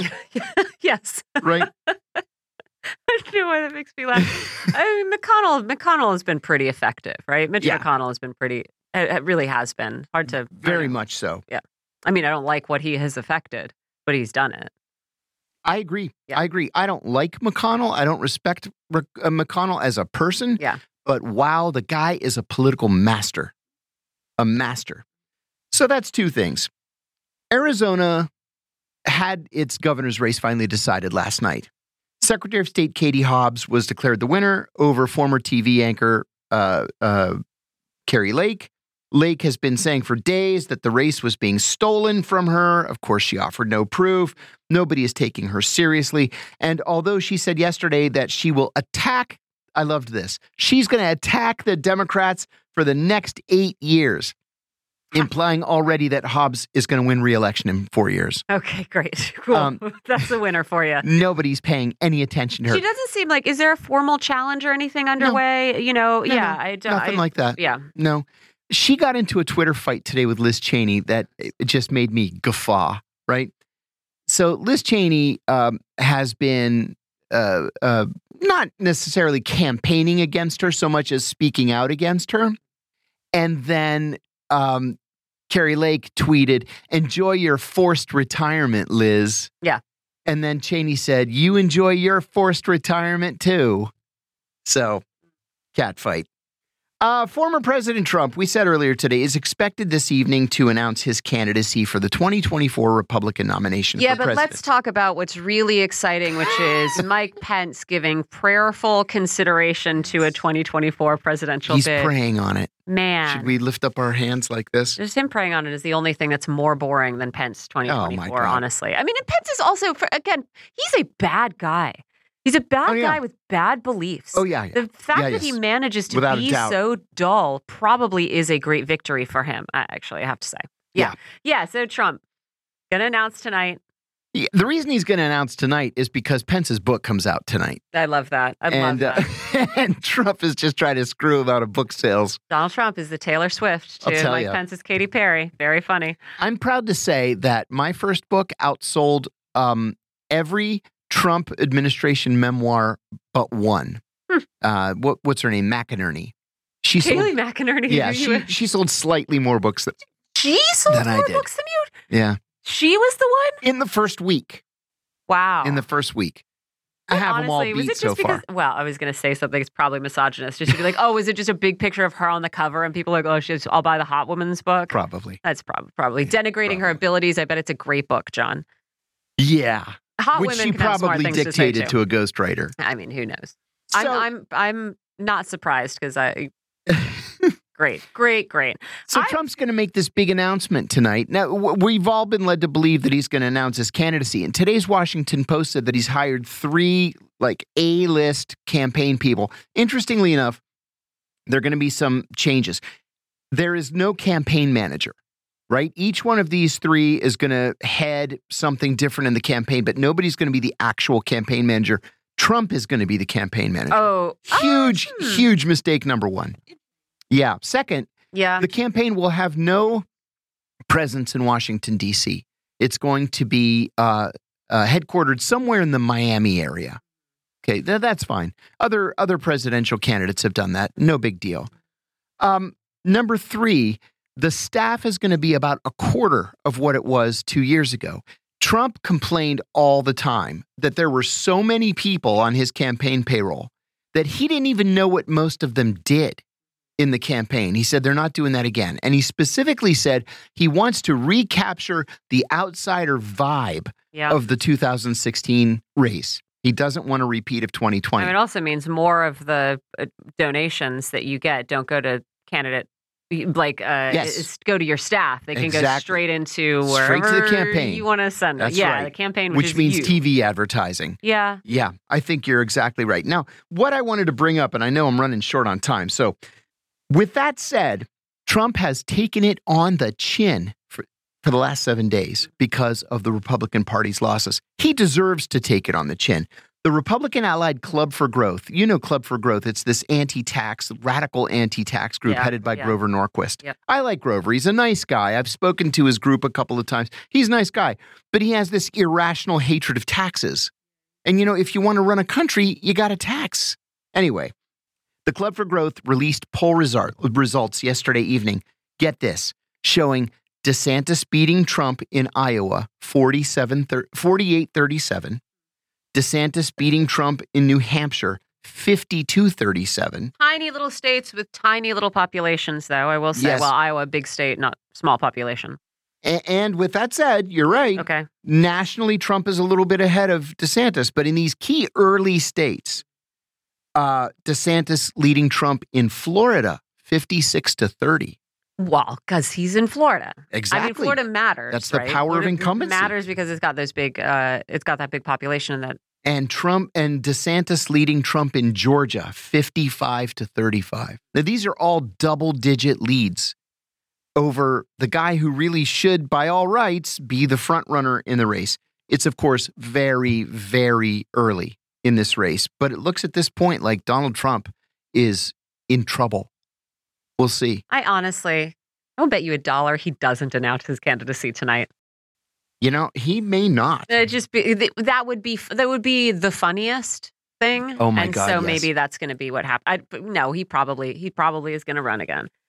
It's got to be. It's embarrassing. I mean, what is the Republican Party going to do, right? He's gonna, tr- trying to recreate this outsider campaign, except he's sort of like fighting with DeSantis over who is the real, who's the real firebrand in terms of action and policy. Because DeSantis yeah. certainly beats him with the anti-vax. Oh, yeah. COVID's a scam crowd, right? Oh, it, I'll so tell what you, is DeSantis the Venn diagram? Came out smelling like a rose.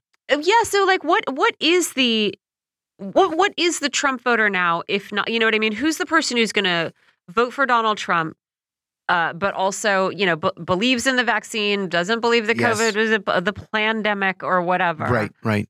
But also wants to see that kind of sort that sort of. Um, upending of of the apple cart. I don't know who that person is. I mean, I do think Trump is still ahead of DeSantis nationally. Mm-hmm. The media can make de- they can make DeSantis if they want. Oh yeah, and they seem to want to. Right? Mm-hmm. They seem at this to stage, be they do. focused yeah. on making DeSantis. Oh, look at his wife. Oh, you know, whatever. Um, right. But I, yeah, I don't. I don't know. Yeah, it's going to be very interesting to watch. Yeah. Big developments. Well, we'll update you all in in the next day or two. In the meantime, I think we're going to take a short break. Uh, you're listening to Political Misfits on Radio Sputnik. We will take that short break and come back with our next guest, so stay tuned.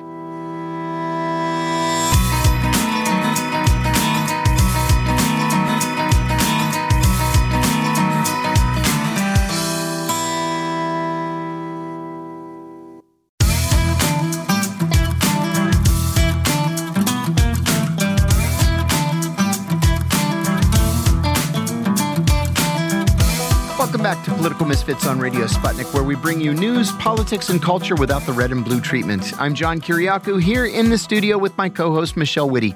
About forty-eight thousand graduate student workers throughout the ten-campus University of California system went on strike yesterday afternoon calling for better pay and benefits. These forty-eight thousand workers perform much of the system's teaching and research. This is the largest strike of the year in America and the largest strike in education in all of American history.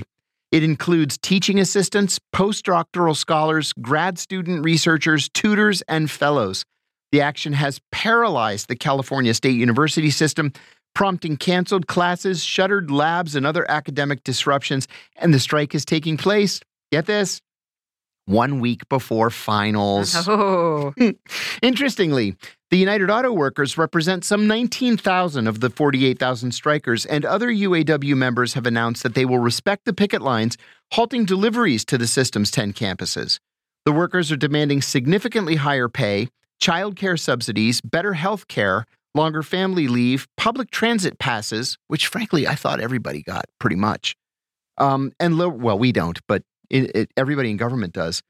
And they want, excuse me, lower tuition for international scholars. After a marathon bargaining session over the weekend, the two sides agree on agreed on three points, and the university system has asked that a federal mediator be brought in to push the process forward. Still, it's too early to discern if this strike will be a short-lived one or a drawn-out action. We're joined by Todd Emmenegger. Todd is a rank-and-file member of the United Auto Workers uh, Local twenty-eight sixty-five and a P H D candidate in U C L A's Department of Atmospheric and Oceanic Sciences, and he's working as a teaching assistant. Todd, we're really happy to have you. Thanks for joining us. Yeah, it's, it's great to be on. Thanks so much for having me. Thanks for doing this. Let's start with some of these worker demands. The average salary for these highly educated workers is twenty-four thousand dollars a year. That's actually less than the federal minimum wage. That's not true. It's less than the state minimum wage. It's just about at the federal uh, minimum wage. The workers want fifty-four thousand dollars base salaries, which even then wouldn't necessarily give them enough money to pay rent on apartments in many of the cities where these universities are based. You can pay rent in D C on that. Yeah, I mean, you can't. You can't live on fifty-four thousand dollars. The university system might be willing, they said, to do a seven percent increase this year, followed by two years at three percent each. Is this the biggest sticking point, or is this a more complicated situation? Yeah, exactly. So it's kind of funny because our professors and our academic advisors will show their support by saying, I know how hard it is to kind of live at a U C as a, on a professor salary. They're making right. like well over six figures. So yeah, and we're making, you know, less than a quarter of what they make right now. Um, so, yeah, the proposal of fifty-four K basically just came from addressing rent burden at the U C campuses. And really, it's kind of a random number, but it's based on the amount needed just by the average U C worker across all the campuses just to be unrent burdened. So just to give some context to that, like right now, ninety-two percent of U C grad workers and sixty-one percent of the postdoctoral scholars are rent burdened. And of those grad workers, around like forty percent pay more than half their income on rent. And I mean, a lot of the times they're living in university housing. So the university is paying us and they're taking like more than half of it back in, in the form of rent. They're also our landlords. Oh, wow. That's true. That's true. The universities yeah. are also your landlords. I didn't even think about yeah. that. Todd, tell me about the U A, the U A W and other allied unions. What effects do sympathetic actions like respecting picket lines, for example, or refusing to make deliveries have on a strike? What kind of pressure does that help to put on the university system? Yeah, well, really just, I mean, the solidarity that comes from the unions, it's, it's like an amazing feeling. I mean, this is the first, this is the first, I think, campus action strike that the U C system has had since, I think, nineteen ninety-nine. So really experiencing it now for my first time, and I'm sure most of the other workers here their first time as well. Um, and I mean, this has an enormous impact on the duration of the strike. So just give another university recently, Clark University in Massachusetts, I believe. Um, they went up to like ninety percent wage increases in five days. And they had like a twenty-four hour picket, and they had all the construction on campus shut down. And yeah, they're, it was amazing. They just had a very short duration with a really high concession strike. Um, so I'm out here on the picket line, um, kind of near some bus terminals. And I talked to some bus drivers. And I'll be like, hey, can you, you know, turn your bus around, don't cross our picket line? And I'll be like, yeah, of course. And wow. It's really amazing when they when they do that. And you can kind of tell, like, which drivers are more active in the union and which kind of aren't, because the ones that aren't will be like, oh, you got to call the city. And the ones that are respecting the picket line are just like, yeah, of course we're not going to cross. And they get it figured out. So um, it makes a giant difference, really, um, especially in terms of the deliveries that we see that really are kind of supplying like the labs with the research equipment. Um, I mean, they can give them all the equipment they want. There's no one in the labs working right now. So yeah, I don't know right. how much use will be put of it. Yeah. I'll tell you the truth. Both of my grandfathers were members of the United, of the United Steelworkers Union. My dad was a member of the um, Amalgamated Meat Cutters Union when he was in school, and a lifetime member of the American Brotherhood of Musicians. My mom was a member of the American Federation of Teachers. I was a proud member of the United Food and Commercial Workers Union, and I was raised in a house where we never, ever crossed a picket line, ever, for any reason. I never really thought about that much when I was a kid, but then when I became an adult, I realized that there are a lot of Americans out there who will not cross picket lines. And, you know, this is how workers historically have won their rights and won improvements in their in their lives, by helping each other through respect for for picket lines. Um, I think this is this is kind of dramatic. I, I read something in the New York Times today that said that support for organized labor is at a fifty percent. Uh, sorry, is at a fifty year high. We're seeing unionization efforts at Starbucks across the country. The Starbucks that I go to all the time just unionized last week. We're seeing it at Apple stores. We're seeing it at Amazon. California is a strongly union state. How much do you think that that helps your cause? Does it put pressure on the university system to settle things more quickly? Yeah, you know, I think it really helps just the fact that we're in California, and it is, I mean, arguably of all fifty states, kind of the most pro-union or pro-labor in a sense. Um, you know, I think really we're part of something historic here, uh, especially in terms of this giant labor wave we're seeing, and that definitely motivates workers to kind of get out and get on the picket line. But, um, I mean, so we have a newer form union, Student Researchers United. We just won recognition. Actually, wow. They're bargaining their first contract right now. Um, you know, we got all the, uh, we won recognition by getting the simple majority of workers to authorize the union, and the university ended up just refusing to recognize the union, so that you're not workers, you're students. As graduate student researchers, taking in grant money, bringing all this money and working on the research for the university, we had politicians from across the state write letters to the U C system. And you know what happened? Uh, mm. They didn't budge. The university just refused to recognize the union. So we said, okay, we'll have a strike authorization vote. We had a tech authorization vote. We had a supermajority of people say yes. The university immediately backed off. They said, okay, you can have your union. And that's the contract we're bargaining for. So, I mean, I want to take California as like a, a very pro-union state, and I would hope that it's, you know, flagship university system reflects that, but that's not the case at all, and that's not what we're seeing here. And we're seeing all the workers get out of the labs, get out of the classrooms, and just kind of disrupt the university operations, and we're we're doing it just with high participation. Uh, this is the biggest higher education strike in history, and probably will be for a long time. Agreed. The university ses- system says that its offer of a seven percent salary increase would put grad workers on the same level as grad workers at places like Harvard and M I T. But one thing the system has not addressed is housing costs. We said this a moment ago. California has some of the highest housing costs in America, and the system's offering annual raises of seven percent this year, followed by three percent and three percent the next two years. That's lower than the inflation rate and will set workers back even more than where they are now. Many of these workers pay fifty percent of their salaries in rent. And as you pointed out, that's rent to the university system. How do you think mm-hmm. this gets resolved? Is it even part of the negotiations? So this is basically being negotiated in the form of our wages, because that's what our fifty-four K number is based on for the grad workers. But the university is actually refusing negotiate raises for thousands of uh, the academic student employees and student researchers by, they just misclassify our wages as student support. So they're, and that's why this really this striking unfair labor practice, because they're dragging their feet and they're refusing really to bargain with us fairly. They'll show up with like ten minutes left in a bargaining session.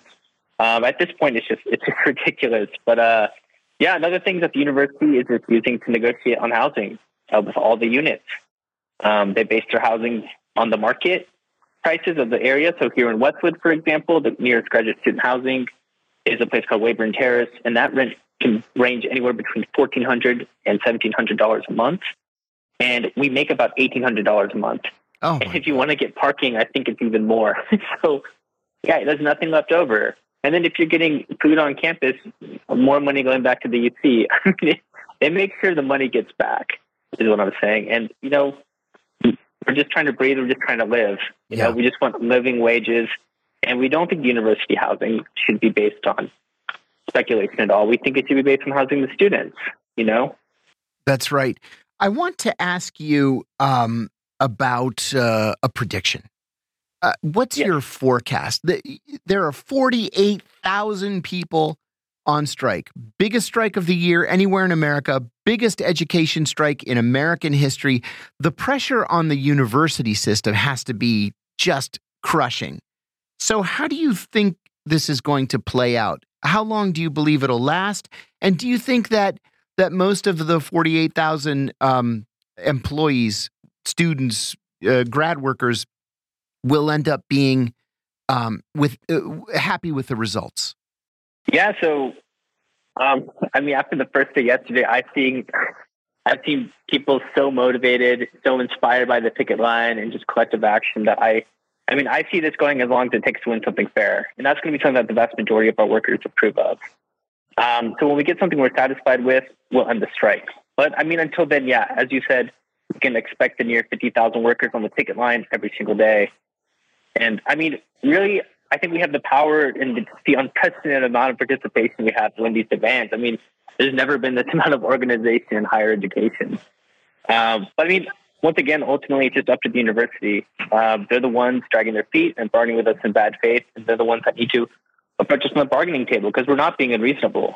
They're just not showing up to bargaining sessions. And they're not meeting us, as you said, seven percent, three percent, three percent. They're not meeting us anywhere near the cost of inflation or, you know, addressing the housing crisis that's going on at every U C campus. Yeah, that's really what it comes down to. Well, we wish you the very best of of luck. We we hope to have you back on. We can talk about the great victory that you guys have won. That was the voice of Todd Emmenegger. Todd is a rank-and-file member of the United Auto Workers Union Local twenty-eight sixty-five, and he's a P H D candidate in U C L A's Department of Atmospheric and Oceanic Sciences, working as a teaching assistant. We're going to take another short break. You're listening to Political Misfits, right here on Radio Sputnik. Stay tuned.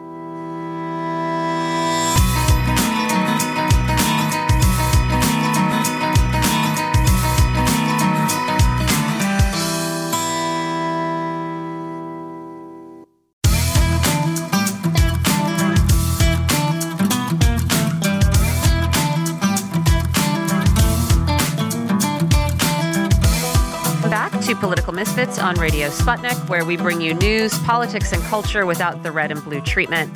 I'm Michelle Witte, here with John Kiriakou with some pretty disturbing reports, if this I'll is tell true. You. Yep. Uh, reports coming in that we, of course, will not be able to do justice to in the ten minutes we have left, but reports coming in uh, that it seems like a Russian missile intended for Ukraine ended up in Poland and has killed two people. This is just, this is what is being reported. This is, you know, yeah. the early moments of this incident, whatever it, right. it was. But Poland has convened a meeting of its Security Council.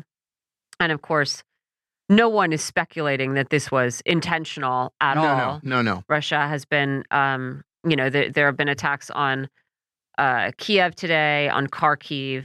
And the expectation is that this was a strike on Lviv. But it's close to the border.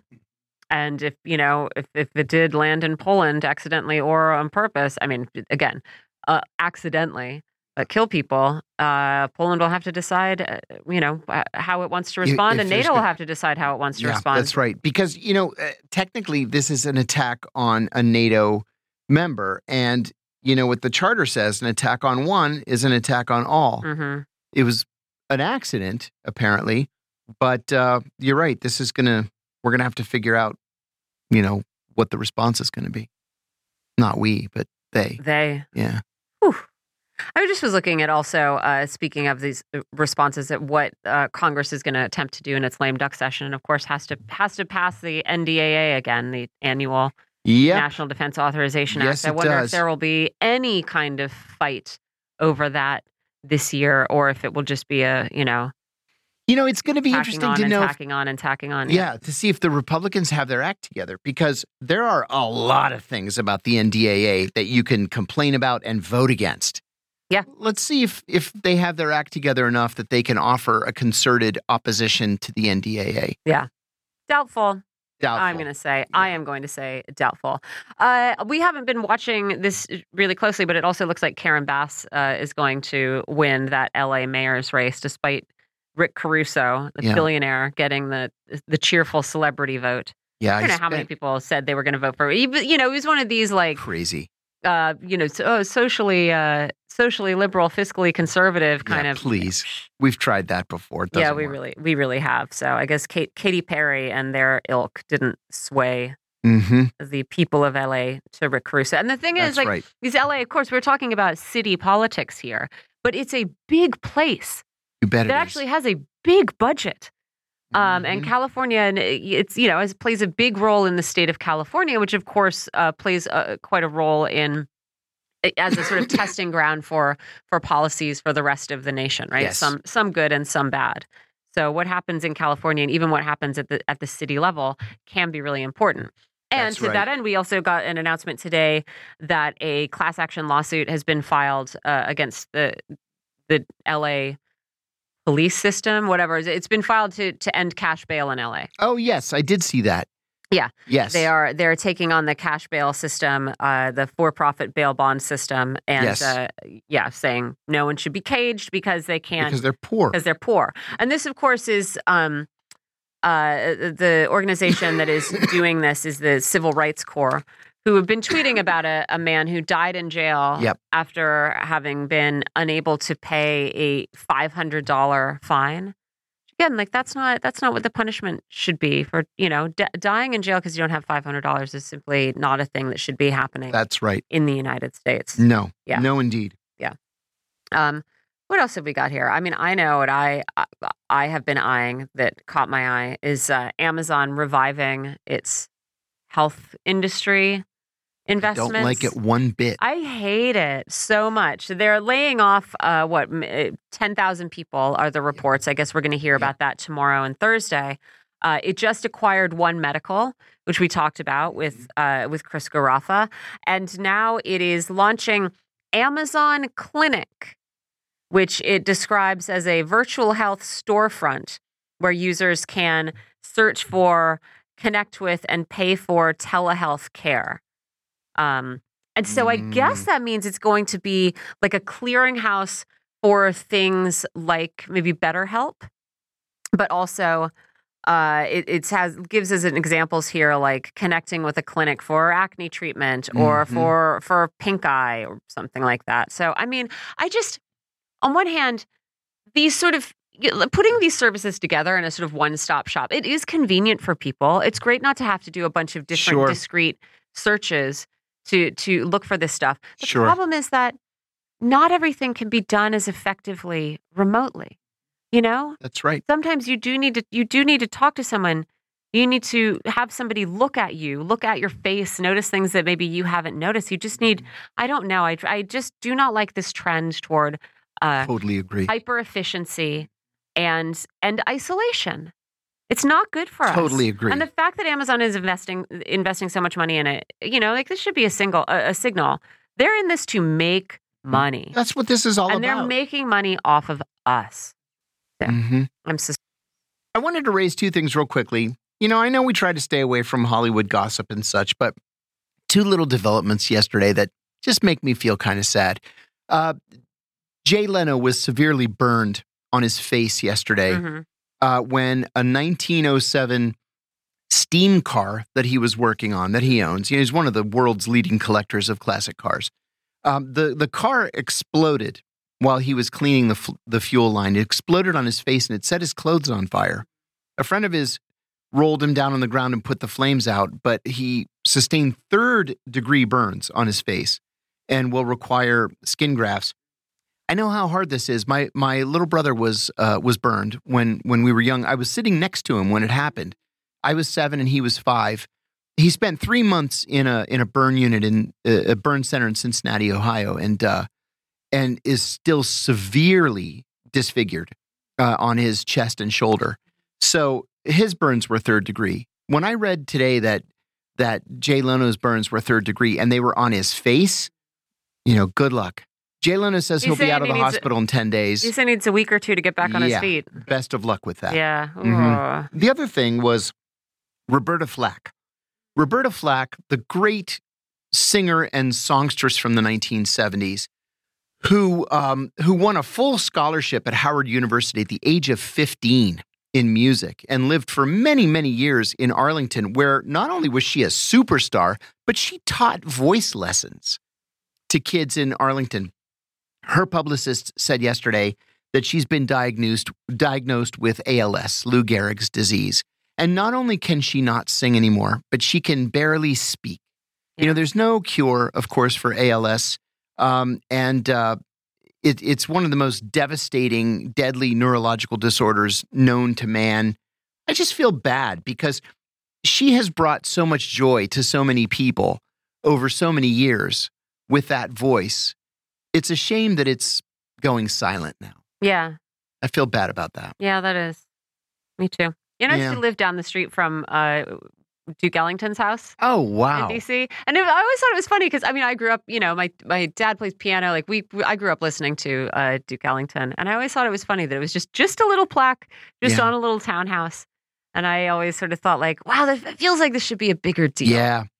Agreed. But maybe it's maybe it's nice to have something. Agreed. Uh, you know, a little bit, I don't know, subtle. I'm not sure. Yeah. Yeah. Um, otherwise, it was kind of a slow news well, day. Slow news day until Russian missiles maybe and, landed in Poland. You took the words right out of my mouth. Like, I was going to say, every time we say that, something sort of just yeah, takes on you, a life of its own you can't uh, toward the end it. of this cycle. You can't ever say it. You can't ever say it. No. Uh, also, uh, there was a great story about a woman calling nine one one over pink I saw that. smoked barbecue. Ridiculous. It's pretty great. People need to. And uh, the cop actually came. I mean, I suppose he has to. Yeah. Uh, she left a one-star review on Yelp, and everybody's been making fun of her because she doesn't know that the that the low-temperature, long-term smoking process, twelve hours at two hundred fifty degrees, keeps the meat pink. Yeah. Like, anybody who knows anything about barbecue knows that it keeps the meat pink. It's cooked. And uh, she called nine one one because her pork was pink. That's just... Uh... Wow, we need need a different method of enforcement. Oh, this is the story that I forgot about. Now we won't have time to talk about. But this uh, study on um, sperm count, mm. human sperm counts uh, declining. Oh, boy. Uh, probably due to environmental factors that we still don't understand and can't control. But yeah, the, the rate of decline, it has been declining. And now the rate of decline uh, is increasing. Oh, boy. Yeah, which, you know, has strong implications. Of course, we also, simultaneous with this report, we we hit eight billion uh, total population People. number. So, you know, maybe yeah, maybe it's not happening part. a I moment too soon. No, gosh. Yeah, yeah. A drop between uh, nineteen seventy-three and twenty eighteen of, of fifty-one percent. Wow, that's significant. Yeah. Oh, yeah. Yeah, that's wow. Wild.